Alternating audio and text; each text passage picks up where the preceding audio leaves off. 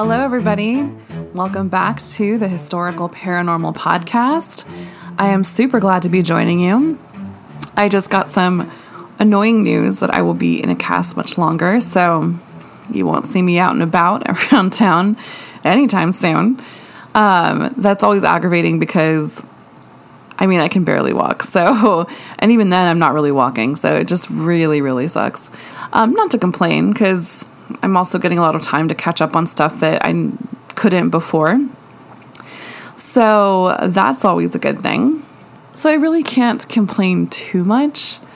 Um, oh, I want to, but I won't.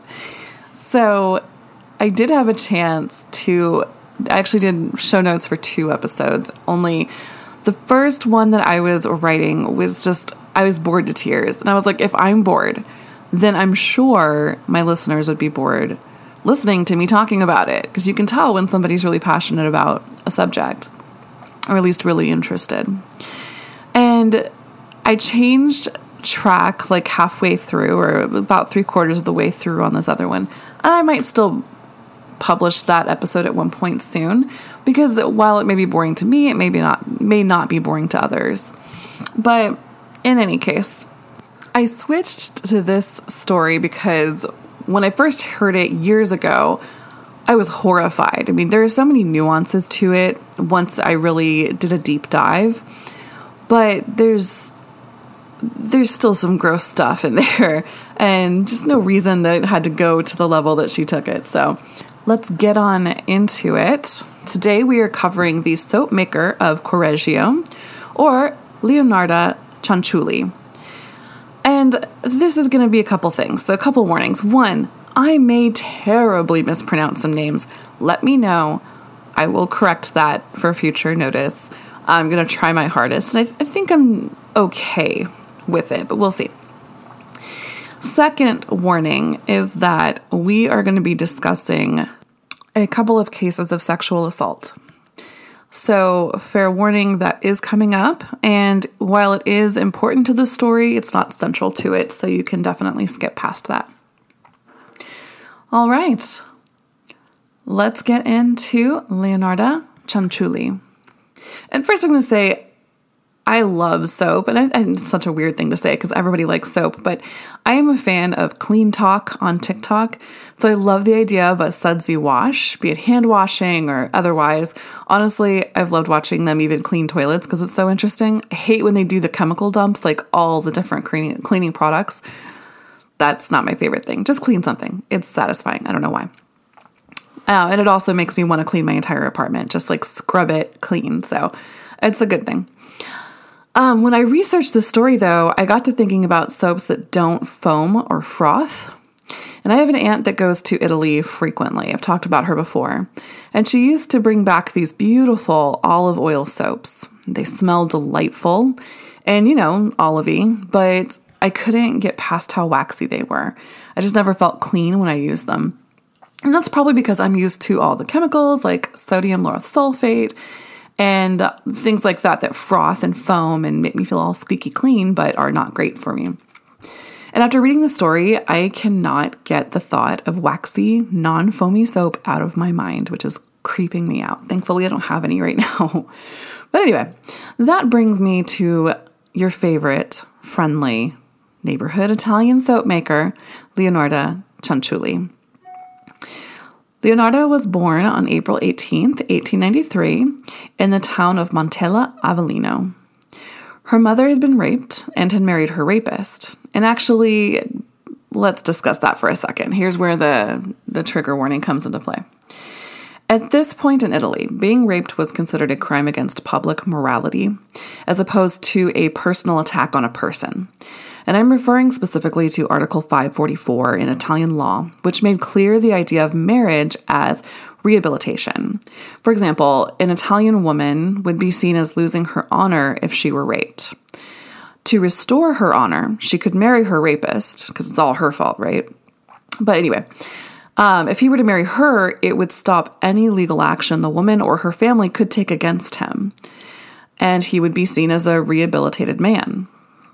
This was famously challenged in 1966 by Franca Viola. Before you think like nobody nobody said anything about this, someone definitely did. So, a former boyfriend of hers with ties to the mafia had her kidnapped after she was in a public relationship with another man. Now, to be clear, she broke it off with this guy. She had moved to Germany. Uh, when she came back, she got into a relationship with her childhood sweetheart.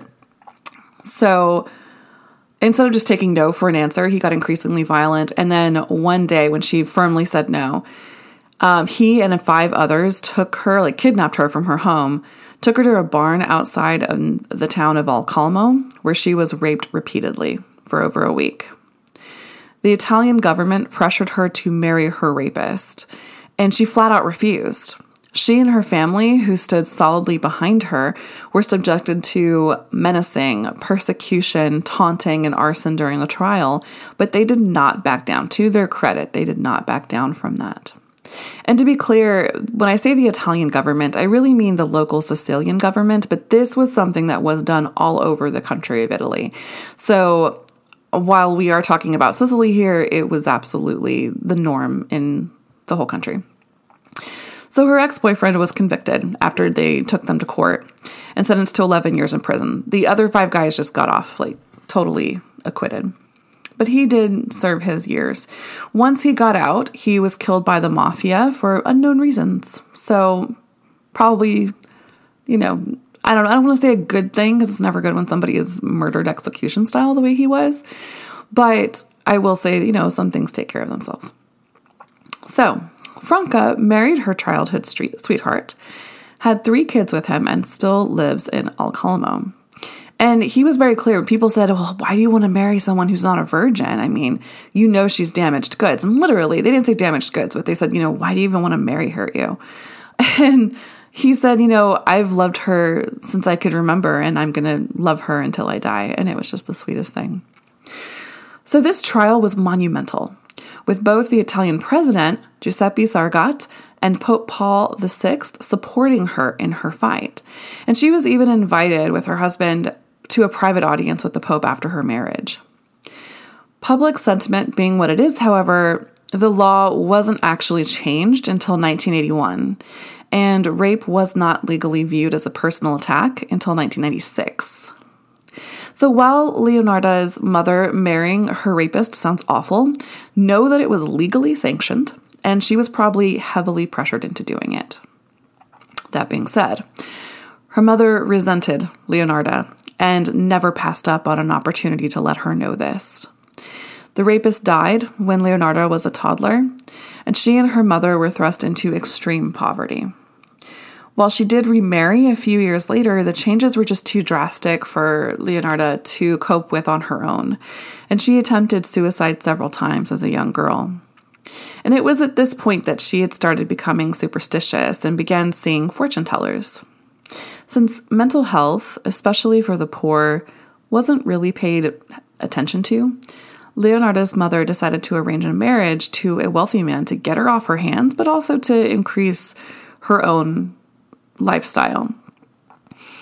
In 1917, when Leonarda ran away to marry a register clerk named Raphael Pansardi, instead, she claimed that her mother was so angry at her that she cursed them. Maybe it didn't happen. Who knows? I mean, a lot of the things that she said, I'm not sure about, but maybe her mom knew it would really damage her mental state to believe that she was cursed. I mean, she was clear that her mom was emotionally and physically abusive to her growing up, so it would not surprise me that she said that knowing that it would mess with her. But her mom could have also believed in curses deeply herself and really meant to curse her daughter. We'll never really know.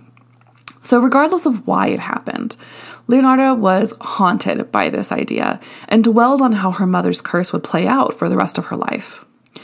It's no surprise here that the newlywed couple wanted to leave Montella for Raphael's hometown of Lauria Potenza. In Lauria, Leonarda's luck was just as bad, though. She was pregnant 17 times, losing many children to miscarriage and others to childhood diseases. So, in the end, only four of her 17 children lived. As you can imagine, making a living was incredibly difficult with so many mouths to feed, and Leonarda ventured into some illegal financial deals to make ends meet. Unfortunately, as it tends to do, the law caught on, and Leonarda was imprisoned for fraud in 1927. After her release, she and her husband moved their family to Lacedonia, Unfortunately, they still struggled financially, and when an earthquake hit the town in 1930, they lost everything and were forced out onto the streets.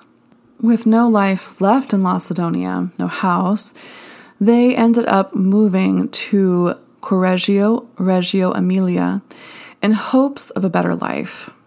And for a time, they absolutely achieved this. Leonarda opened up a soap shop that was popular with the town, and money, while tight, was enough for them to live on. As an avid believer in fortune tellers, palm readers, and astrology, Leonarda, of course, got her fortune told while she lived in Correggio. She even became known as a fortune teller herself, with customers coming to buy soap and get their fortunes told at her shop. During one palm reading, however, she was told that none of her children would survive. The reader also told her that she saw prison on one hand and a criminal asylum on the other. She was definitely disturbed by this, as any person would be, I think. But she asked the reader what she could do to stop this fate, and I'm not sure whether the reader told her this or maybe another practitioner. It's not totally clear, but her answer, or someone's answer, was human sacrifice, as it tends to be. So, this could be something also that Leonarda came up with herself because it's, again, not quite clear how it happened. But let's let's look into it. Given that she had lost 10 pregnancies and had to bury three young children, it's possible that she was suffering from a deep depression and was not in her right mind during any of the following events. So I want to say that before we get into this because online it's often reported that she was just mean. She just liked doing what she was doing. And I think that's partially true. But we have to take this into account. That amount of loss of children, of loss of yourself, even, um, I can't imagine.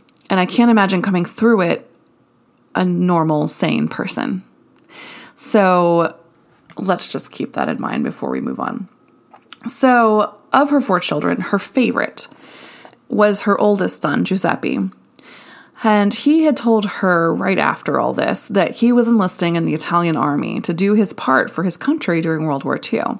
Now, we know Italy wasn't exactly on the right side of history in World War II, but let's just skip over that for now because it really has no bearing on the story. So she thought this was a death sentence, and I would not be, I would not disagree with that at that point. And with the way that her life had gone thus far, this it wasn't exactly far fetched to think that. Not only was the war wretched, any war is wretched, but given all of her loss in the past, I would totally that's exactly the connection my mind would make as well.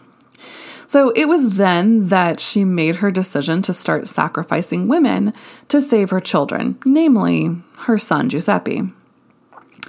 Her first victim was Faustina Setti, a middle aged, unmarried woman who went to see her trusted fortune teller on a regular basis about finding a husband. It was this reason Leonarda used to lure Faustina to her shop one morning.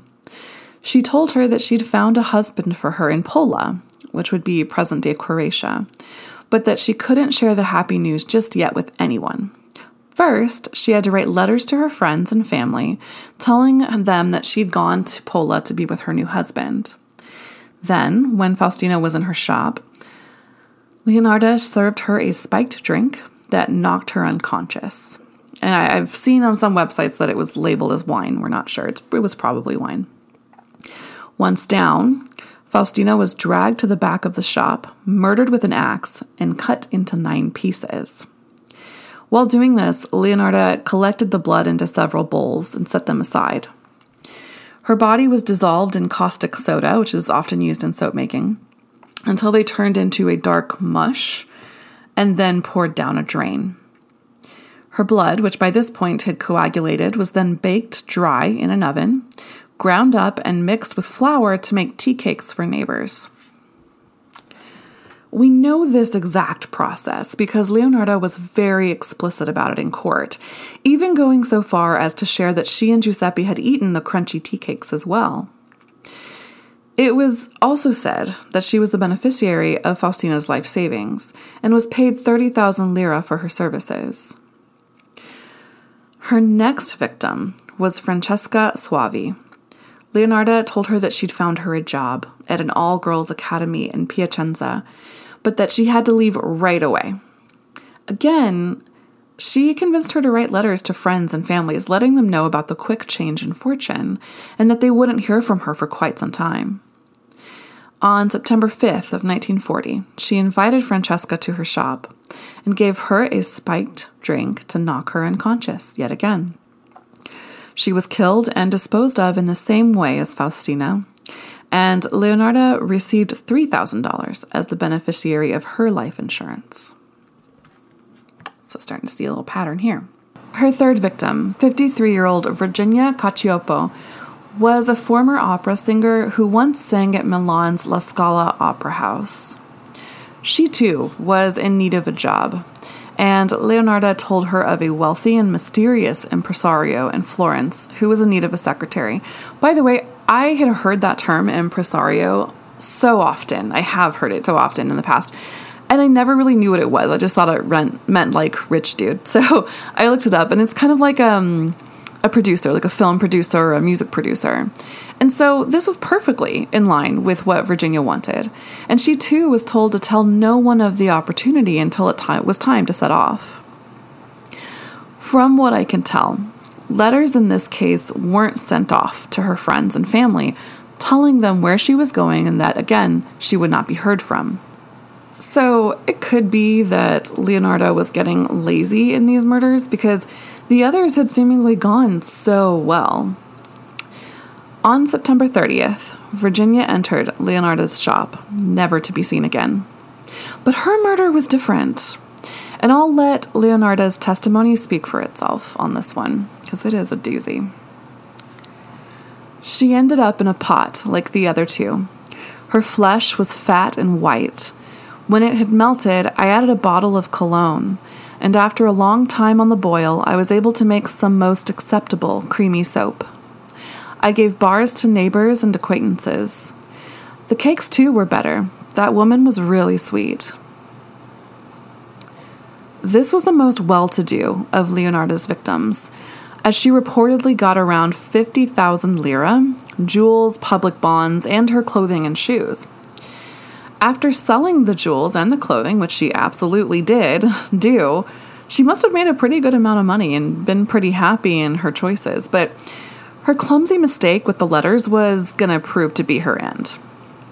Virginia's sister did not believe that she would just disappear without saying goodbye or even leaving a note. And what's more, the last place that she'd seen her go was Leonardo's soap shop. And being a woman of action, she went immediately to the police in Reggio Emilia. The evidence or the circumstantial evidence was enough to have Leonardo arrested and brought to the police station and initially she denied any involvement with the women and stated that while Virginia had visited her shop, she only bought something and left. It wasn't until police told her that they were convinced her son Giuseppe had something to do with the murders that she told the truth. And you know what? I'm not convinced that he didn't have something to do with it at least that he he knew about it. I think he may have known about it. I mean, she fed these cakes to her son. It very well could be that she thought, okay, the human sacrifice only makes sense if he eats part of it. Who knows? Um, but it, it's possible that he knew. Again, we will never know. During her trial, she was oddly proud of her crimes.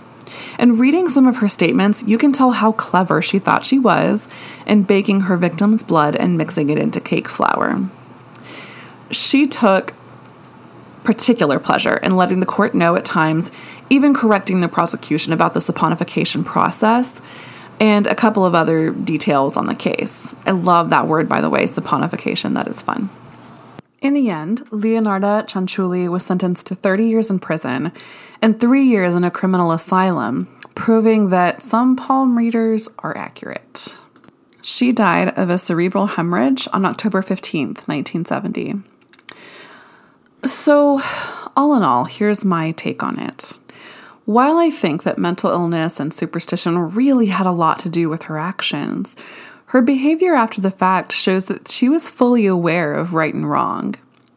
The fact that she relished in the murder of vulnerable women was a key factor in my thinking that she wasn't only proud, she was narcissistic about her abilities as a murderer.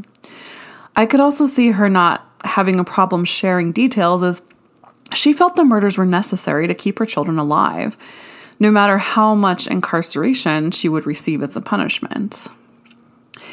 So, yes, depression was a major factor in this, I think. It's not spoken of at all in any of the articles that I've read, but just common sense tells me it was a thing and it made believing in all of this superstition easy. I mean, especially since this had been ingrained into her at an extremely young and vulnerable age. But then there is the other side of it. She really relished what she did. So, while I think she was depressed, while I think mental illness was a factor, I don't think she was criminally insane. Then again, who knows? um, in any case, that's the story of the soap maker of Correggio. I hope you enjoyed this story. It was very interesting to me. At some point, I'll get around to finishing the other one. It's long, and I mean, it's not necessarily boring. It's just not as interesting as some of the others. Maybe it is. We'll see. So make sure and follow me too on my Instagram. I am at Historical Paranormal, but also follow me on my TikTok. I finally got some videos up, and I am at The Historical Paranormal on TikTok. And I have my chartreuse and dark oxblood logo, so pretty easy to find. So I have story of the Hand of Glory. I have stories of Victorian post-mortem photography. Um, and yeah, I will throw in some new ones as soon as I find them, but it's going to be fun. Comment, let me know if you like them. I would love to hear from you. And if you have any stories that you're like, ah, it's too short, it's just not it's not good enough for a whole show or at least the subject matter isn't long enough for a whole show, let me know on TikTok. DM me because I love to sink my teeth into this research. All right, you guys, have a lovely week and thank you again for listening. Bye.